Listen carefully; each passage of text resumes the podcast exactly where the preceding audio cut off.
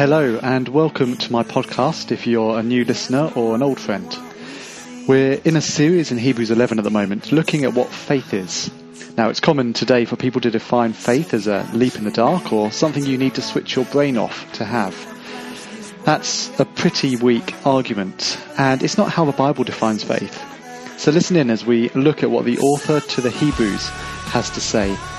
As always, feel free to send any questions or feedback my way. The details are in the show notes. So let's begin. How bright is your future? How bright is your future? Now, some of you might be too young to remember this. I always thought I might say that at some point. But in the 90s, this phrase was used by the mobile phone provider Orange. Do you remember this? The future is bright. The future is orange. Well, the idea behind it was to point us to a future where wireless communication, this newfangled thing that we hadn't heard of at the time, was going to be king. And as I look around and see the mobile phones, it shows that is where we live today. The issue is, though, where are they now? The future's bright. Well, the future was orange. You see, they didn't look far enough ahead. Where are they today? What's next? We all know wireless communication. Well, this morning, we're going to be looking into the future. Looking into the future far beyond where Orange wanted to take us. And into a future that is going to last a lot longer than Orange did. We're in the middle, as we've said, of a series in Hebrews chapter 11. And we've been learning, we've been seeing what faith is. And we saw in the opening verse of Hebrews 11, verse 1, James read it to us earlier. Now, faith is confidence in what we hope for and assurance about what we do not see. Last Sunday, we saw that faith is in the unseen, but it is anchored in what God has said, knowing that He is trustworthy. And therefore, it's not a leap in the dark. It's not an Indiana Jones style moment. It has grounding to it. And that was an, uh, an, encouragement to the original hearers of this letter. They were considering shrinking back, giving up, throwing in the towel on following Jesus. And that is an encouragement to us here too today. Just to keep living no matter what happens, trusting that God has promised a greater future, guaranteed in the death and resurrection of the Lord Jesus Christ on the cross, knowing that the best is yet to come. So this morning we're going to pick that idea up again and run with it and see what these verses in 8 to 22 have to teach us about faith. We're going to see the story of Abraham and Sarah, the story of Isaac, of Jacob and of Joseph. And in each and every case, we're going to see that their faith looks forward beyond the grave. And that is what the author of Hebrews wants the people then and us now to grasp. That faith looks forward beyond the grave. So let's have a look at our text and see our first point that faith looks forward. We started to see this last Sunday morning as we looked at the story of Noah back in verse 7. You want to remind yourself? As Noah was warned that a flood was going to come, he looked forward and lived in light of it. He built an ark. And we were told that in doing that, Noah became heir of the righteousness that is in keeping with faith. Noah became an heir. Now, I don't know if any of you are heirs to anything. Supposedly, we all have that rich uncle who we're going to inherit from. But we all know that an heir inherits something. An heir gets something. They inherit something of importance. They look forward to the day when that inheritance is going to come their way. And we're told here that Noah was an heir.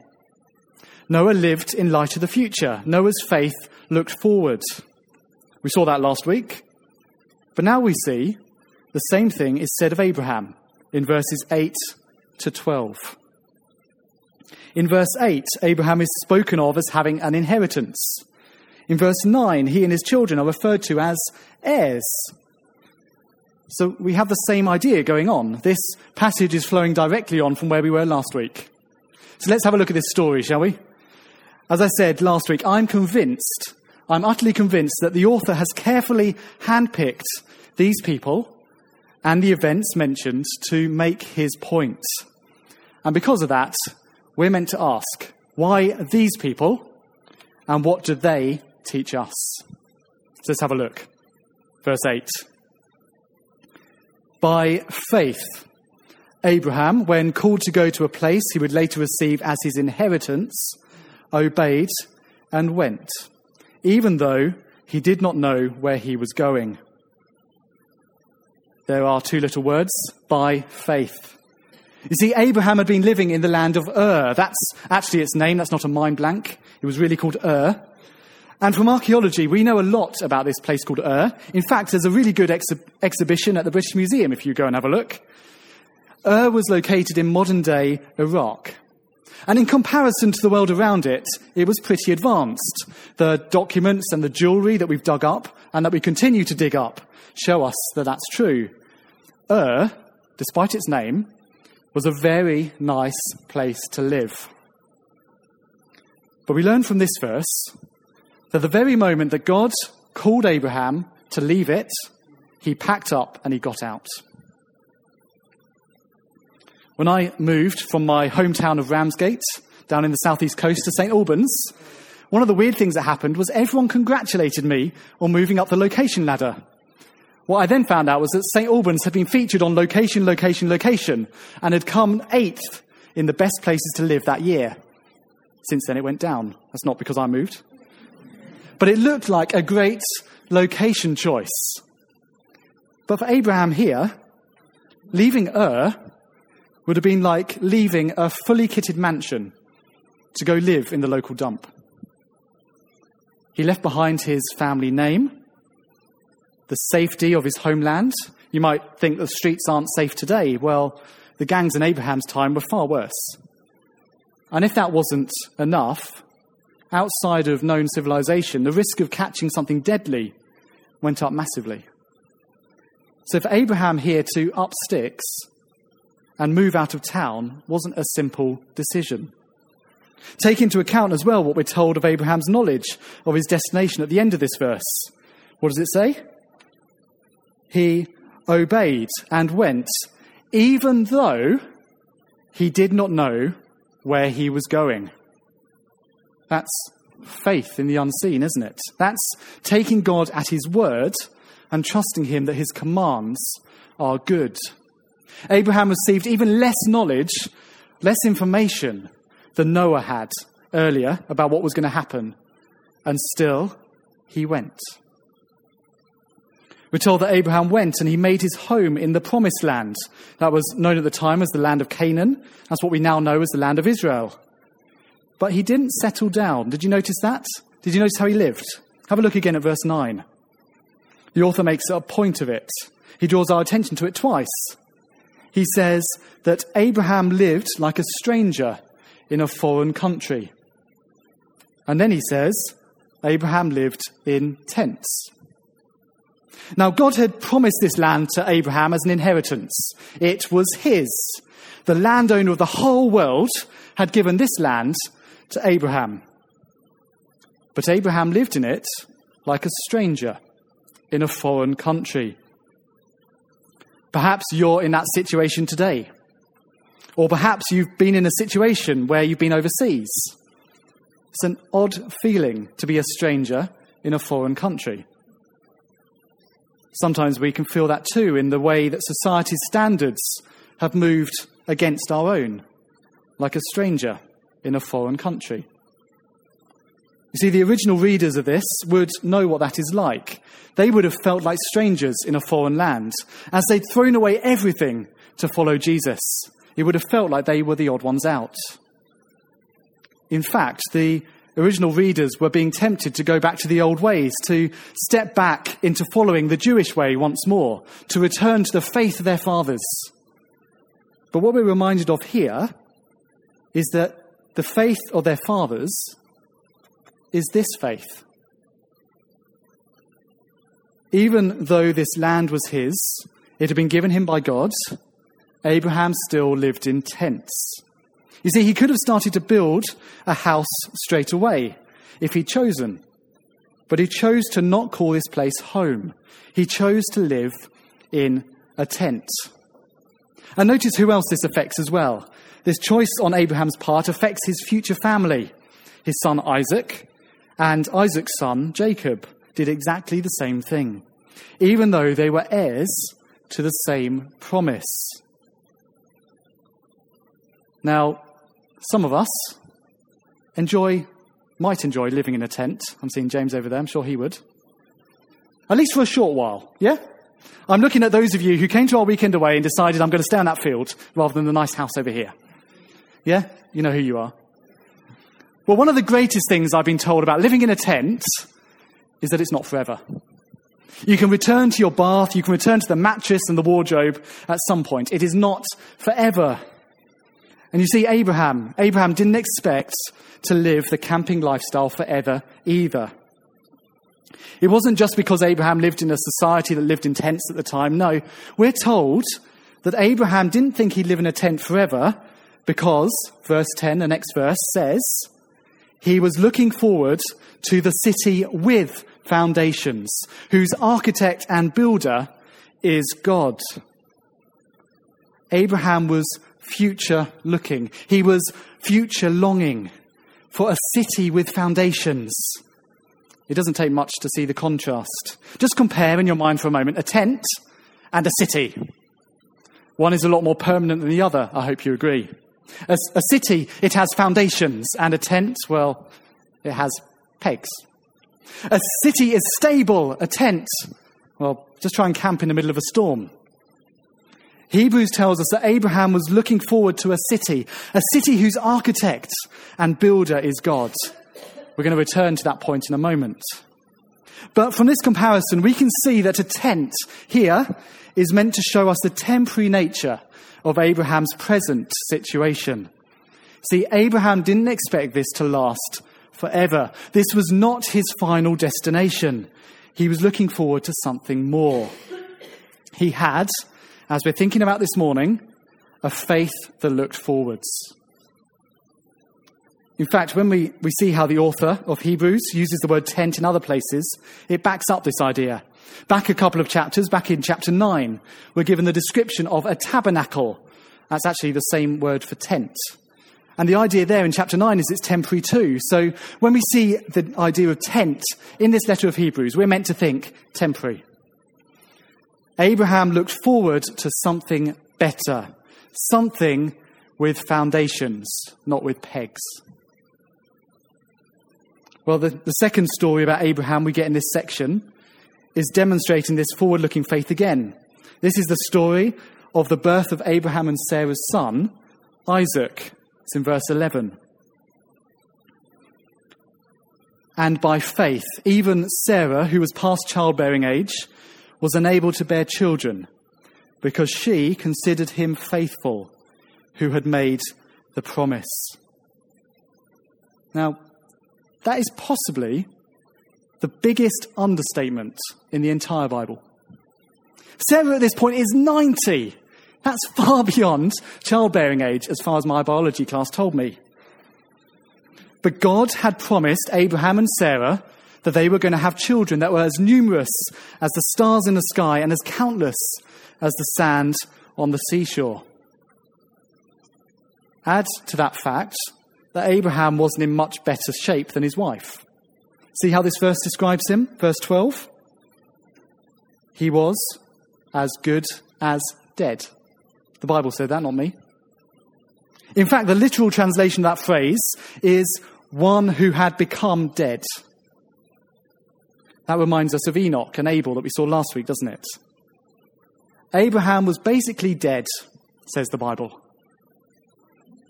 So let's reconsider this baby promise, shall we? Doesn't it look a bit impossible? How often do you meet a 90 year old in the maternity ward of Watford? It is laughable. But notice what Hebrews shows us about faith here. What does Sarah think of God? She considered him faithful who had made the promise. She considered him reliable. As we've seen before, faith trusts in God's promises. Faith is based in who God is. It's based in his character as the one who keeps his promise and rewards those who come to him. And that reminds us that even though things may seem impossible, things may seem like they're never going to happen, it might be a struggle, but faith holds on to God and his promises and it doesn't let go. That would encourage the original readers of this letter. And that's encouraging to us too, isn't it? Even though the world around us might make it seem like God's promises are impossible, even when persecution comes, when suffering is around, faith is not affected because it is based in who God is and what He has said, not in what's going on around us. As the writer earlier in the letter has said, that means we can hold unswervingly to the hope we profess. For he who promised is faithful. We can hold on to our hope because he who promised is faithful.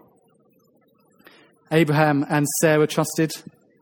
And as this example shows, that one out of who had become dead, life came about, as numerous as the stars in the sky and as countless as the sand on the shore. Now, to make sure we've got this point, we're given a summary statement in verses 13 to 16. Verse 13 says, All these people were still living by faith when they died. They did not receive the things promised, they only saw them and welcomed them from a distance, admitting that they were foreigners and strangers on earth. You see, Abraham and Sarah didn't shut their eyes to the reality around them. But in light of God's character and their faith in Him, those promises became so real that they could see and greet them. They could live their life looking forward to what is to come. And as verse 14 tells us, that's a general principle. That's something that people like us, or like the people this letter is written to, can say too.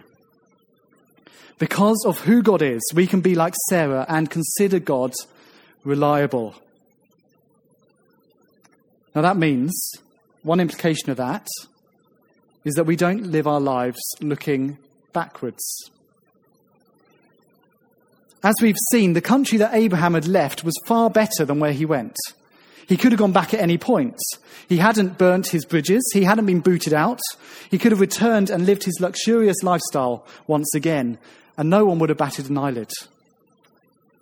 But he chose to forsake all of that. He chose to throw all of that away and live life looking forward, looking forward to a better country. Because we know how tempting it is when things are not looking good to just throw in the towel and go back to the way things were before. We know that, don't we? Particularly with faith in Jesus. The moment that you came to believe in Jesus is the king, uh, Jesus is the king and the Lord of absolutely everything. It changed your life. It was the best news you could hear ever.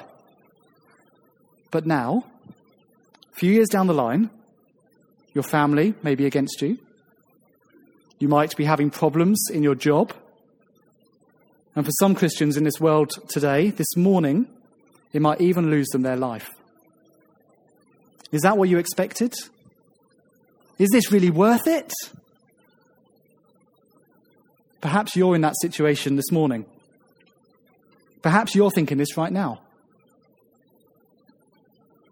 We see that thought would have been the same thought going through the first hearers' minds as well. The temptation to shrink back, to go back to the way things were before this Christianity thing had come along, would have been great. To go back to Judaism, a, a safe, a physical religion, from Christianity, which is unsafe and not physical. To go back from living a way of life that was legal in the Roman Empire from one that was being actively opposed by the emperor. To return to the safety net of the family, tried and tested faith. You see, the temptation was enormous. But the Bible says, right here in Hebrews 11, don't go back. Don't throw in the towel. Look at these examples of faith See what they are pointing you towards. You don't need to return to the faith of your fathers because you're already there. The best is yet to come. Hold on, stick it out, have faith. There is something better.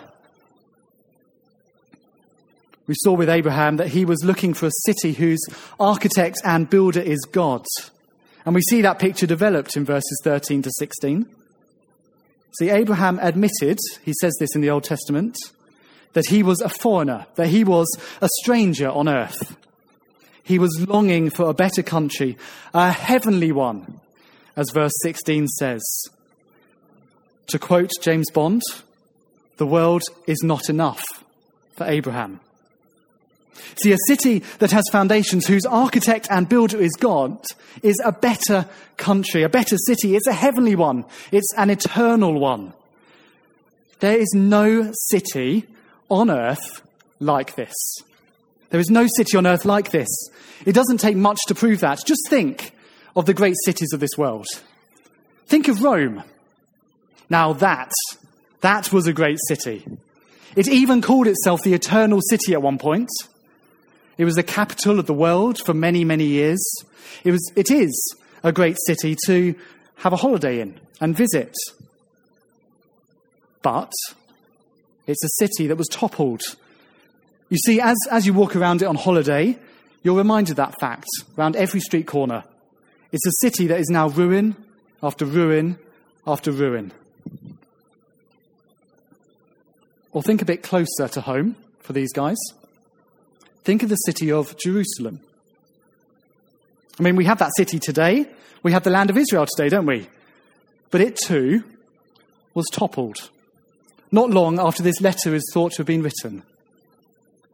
So you see, we can't equate it with the city that Abraham was looking for. That's not what Abraham was looking for. That is not what he was ultimately promised, is what Hebrews says. See, that would miss the point of what this author here is saying. Just to give you some more proof, in chapter 13, verse 14, the same writer says, We do not have an enduring city, but we are looking forward to the city that is to come. See, that city is not here yet. It wasn't there then, and it isn't here now. We are in the same position as these readers, and looking forward, like Abraham, to the city that is to come. The better city, the heavenly city. The land that Abraham was looking for was one that cannot, cannot be toppled. A land that was planned and executed by God and God alone. A better country, a heavenly one. One that is eternal, one that is built by God, secured by God, and with God forever. If home is where the heart is, then Abraham's heart was with God. Trusting God that He is the source of satisfaction. And that is why God is not ashamed to be called Abraham's God. And the same for all of those who look to God for their future. God is not ashamed to be called their God. He's not ashamed to be called your God. Well, look at that. We've seamlessly transitioned into my second point this morning in those verses, and that is that faith looks beyond the grave in verses 17 to 22. Now, here we have four more examples of the faith that the author wants his readers and us, remember, to have. And once again, each one of those is picked specifically to show us faith beyond the grave. The first is the story of Abraham's sacrifice of Isaac. Now, as we've just seen, Abraham had been given this promise, a promise of many, many descendants. And when Isaac came along, that seemed to be the small and humble start of that promise coming true. But all of a sudden, that is put on the line when God calls Abraham to offer Isaac as a sacrifice. To offer on an altar the, the one sign that God's promise may come true. As verse 17 says, he who had embraced the promises, that's the promise that through Isaac there's going to be many, many, many, many, many others, was about to sacrifice his one and only son. to sacrifice everything that Abraham had seen, to sacrifice all that he had as proof for this promise of God his unique, his irreplaceable son, Isaac, through whom all of his offspring would be reckoned, was laid on an altar, about to be sacrificed. Your mind just, just boggles, doesn't it, as you wonder what's going through Abraham's head at this point. How could he obey this command? Well, we're told here. Verse 19. He reasoned, could say he had faith, that he trusted that God could even raise the dead. You see, for Abraham, God's promises were so trustworthy that he could leave the solution to this impossible situation in God's hands. That even if that blade had pierced his son, that even if he'd killed his one and only son, that God could have resurrected him, that God could have brought him back to life. Wow. That's, that's faith, isn't it? And so, Isaac, in a manner of speaking, was received back from death. You see, faith believes that God's word will come true, even if it needs a resurrection, even if it requires the impossible, humanly speaking. You see, faith's logic doesn't reason that if God loves us, he must save us from difficulty, that he must save us from disease and illness, that he must save us from sacrificing something, that he must save us from death. That's what it's saying here. Instead, it says that I am persuaded that neither life nor death can separate us from the love of God or from the fulfillment of his promises. Abraham's faith pointed beyond the grave. And these examples of faith, they steam ahead quickly to that son Isaac in the next example we're given. And once again, we look beyond the grave as Isaac blesses his two sons, Jacob and Esau, in regard to their future. You see, Isaac's trusting God to act past his own death. As Isaac comes to his, the end of his life, he is still waiting for those promises, that city with foundations. So he blesses his two sons, trusting that God will bring those blessings about. And we carry on. The same is then said for Jacob. That's Isaac's son. As Jacob was dying, there in verse 21. See that faith beyond the grave again? Jacob, there at the end of his life, he's leaning on his staff. That staff reminds him of all the promises that God has made to him. And finally, with Joseph. Even though from our Sunday school memory, we can recall a whole load of different stories about Joseph, many examples from the life of Joseph of how he shows faith how he trusted God even when he was sold as a slave by his brothers, how he trusted God in his encounter with Potiphar's wife, how he trusted God by not taking revenge on his brothers many years down the line. But instead, we just have this one entry for Joseph, and the author picks him, like all the others, for a specific, uh, carefully designed purpose. What's that purpose? For his faith beyond the grave. Verse 22 by faith, when his end was near, he's going to die soon, spoke about the exodus of the Israelites from Egypt and gave instructions concerning the burial of his bones. Now, in our Bible timeline, we have to realize the exodus is after Joseph. It hasn't happened yet, but Joseph is looking forward to it. Now, if someone this afternoon was to come to you and ask you to take their bones around with them, you'd probably think them mad, wouldn't you? Here's a bag. What an odd thing to say. But as we've followed this path through these verses, hopefully it's making some more sense to us. You see, God had promised the Israelites that they would leave Egypt in an exodus, that they would go to the promised land, a land flowing with milk and honey. And Joseph wanted his bones to go there too.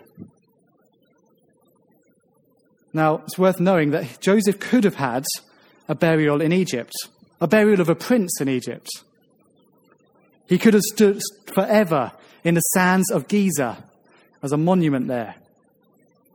But instead, he follows his great granddad Abraham and chooses instead to trust God's promises for the future. In the years running up to that Exodus, there, Joseph's bones would have been, pointing to the oppressed, the suffering Israelites under Pharaoh, to the hope of the future. As those years passed, those bones would have been carried around in the wilderness. They would have spurred the Israelites on to trust in God's promises, that there was going to be an end to their wandering. And as those very bones were laid to rest in that land, they would encourage the people to remember that God is reliable. And that means Abraham, Isaac, Jacob, Joseph, they all ask us a question this morning. What are your plans beyond the grave? What are your plans, you, this morning? What are your plans beyond the grave? Now, we don't need to have our bones carried around. That's not what I want you to take from what I'm saying this morning. As we saw, we're looking forward to a heavenly city. There's no special place that your bones need to be taken today. But we do have a promise that God has spoken that even though we will all one day die, that's not the end of the story. Because of the death and the resurrection of the Lord Jesus Christ, we can be certain that there is life beyond death. In fact, Jesus himself said it in John chapter 11. I am the resurrection and the life. The one who believes in me will live even though they die. And whoever lives by believing in me will never die. So, the question for you this morning is Do you consider God reliable? Do you consider God reliable? Do you consider him trustworthy? As the original readers and us too hear of these men of faith we're reminded that God keeps his promises beyond the grave, and we can consider him reliable.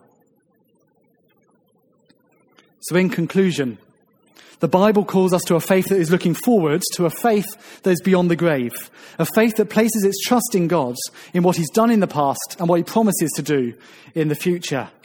So let me return you to a variation of that question again that I asked at the start. How bright is your future? Are you, here this morning, convinced of what God has promised? Each and every one of us has to answer that question. There's no hiding away. Will you take God at His word? Will you have faith? If not, if you're trying to drown me out right now in your mind, let me just ask you one question. Why not? Why not? I'd love to chat with you, if that's you, after this, over a cup of tea or coffee. But for many of us in this room, we'd call ourselves Christians. We'd have called ourselves a Christian for many years. Do you, though, still take God at His word? Are you still convinced of what God has promised? You might have been when you first came to faith, but let me just ask you here and now are you still today? Because what you're convinced of changes how you live, as these, as these men of faith have shown us. The truth impacts us at whatever age or stage, whether we remember the network orange or not. Perhaps this morning you're sitting here and you're retired. Perhaps you'll soon be. What are you planning to do with your retirement? Are you going to sit back and let the world pass you by? Are you going to enjoy endless cruises and vacations? I'm sure that'd be lovely. I'm not going to knock that. But are you living in light of the future? Is that living by faith? See, God promises that the best is yet to come, so don't worry about missing out on it now.